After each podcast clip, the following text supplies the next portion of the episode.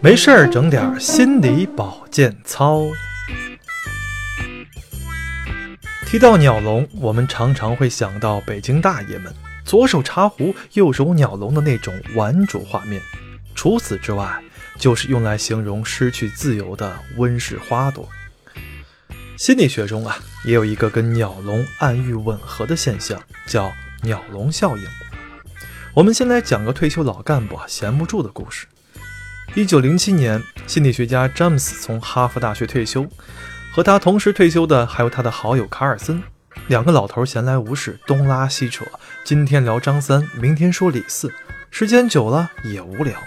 这一天，詹姆斯心血来潮，决定将所学心理学运用到好朋友的身上。他跟卡尔森打赌：“你相不相信，我能让你养上一只鸟？”卡尔森心想：“你可拉倒吧，我吃鸟都费劲，还养鸟。”于是温和地对詹姆斯说道：“呸！”俩人的赌约就这样开始了。没过几天，卡尔森的生日到了，詹姆斯啊，瞅准机会送了一件生日礼物给卡尔森。卡尔森一看包装，嚯，高端大气上档次，没见过这么大的包装酒。拆开一看。原来是一个鸟笼，他立即就明白了詹姆斯的用意。他再次温和地对詹姆斯说道：“呸！这么好的艺术品，我一定会好好收藏的。”言外之意，你这招根本没戏。但接下来，奇怪的事情发生了。每次只要有客人到卡尔森的家中，看到空荡荡的鸟笼，都会假装悲痛地问道：“教授呢？”鸟死不能复生，请节哀呀！卡尔森面对这些悲痛的演员，每次都得解释道：“老子不养鸟，顶多玩玩鸟。”然而越解释越黑，客人都觉得卡尔森失去爱鸟，悲痛欲绝，物极必反，产生了变态心理。无奈之下，卡尔森只好买了一只真鸟。这场赌约最终以詹姆斯的胜利而告终。这就是鸟笼效应的来源。它讲的是人们会在偶然获得一件原本不需要的物品的基础上，自觉或不自觉地继续添加更多自己不需要的东西。这个故事听下来，有没有似曾相识的感觉呢？前一阵子收拾屋子时，我觉得东西太多，柜子已经不够放了，于是我在淘宝买了一个组合衣柜。买回来后，多出来的东西腾挪过去之后，也只是占了四分之一的空间。每次打开衣柜的时候，总是感觉空荡荡的。不知不觉几个月过去，现在我再打开衣柜，唰的一下，衣服都能掉出来。你看，我这就是在不知不觉中中了鸟笼效应的套了。詹姆斯虽然离我们远去，但鸟笼效应永垂不朽啊！我们生活中啊，还有一个最大的鸟笼效应，就是消费习惯。我刚毕业那会儿，每月工资两千多块钱，月光族中的 VIP，生活全靠信用卡支撑。那时候我想，如果每月工资能到五千多，该多幸福啊！等到了五千多的时候，我依然是月光族。我继续想，如果每月工资能到一万多，该多幸福啊！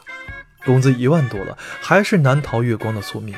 我思前想后，还是挣得不够啊！就想，如果能挣到两万多，我一定比现在幸福的多。可现在呢，依然月光，勉强努力的靠强制定投来维持积蓄。这其中的原因，其实是陷入了消费的鸟笼效应中。随着收入的增加，我们的消费啊，也在不断的提高。过去一件衣服一百多，后来几百依次上升，导致收入总量增长的同时，支出也在同步的提高。身边的朋友都是买买买，你不买都不好意思跟人家打招呼。但从概率的角度来讲，我们都知道，大部分的人第一桶金都是靠开源节流来的，但总不愿意去延迟幸福感，这就是消费的鸟笼效应。如何避免被鸟笼效应所支配呢？这里有两个方法。方法一，时常检视自己潜意识中的鸟笼，记下那些我们认为理所当然、本该如此的想法，然后啊，回想这些想法是什么时候、怎样产生的。例如，朋友送了我一个机械键盘，我又开始看配置高的电脑。我现有的电脑完全可以覆盖我的需求，为什么还要看新的呢？这就是机械键盘这个鸟笼，它罩住了我。理智思考造成自己有这种思维的事物，它是有效的吗？值得信赖吗？有事实依据吗？这是第一个方法。方法二。明确他人鸟笼效应背后的内心需求，分清人际界限。当你破除了自己身上的鸟笼效应，接下来要做的就是避免别人的影响。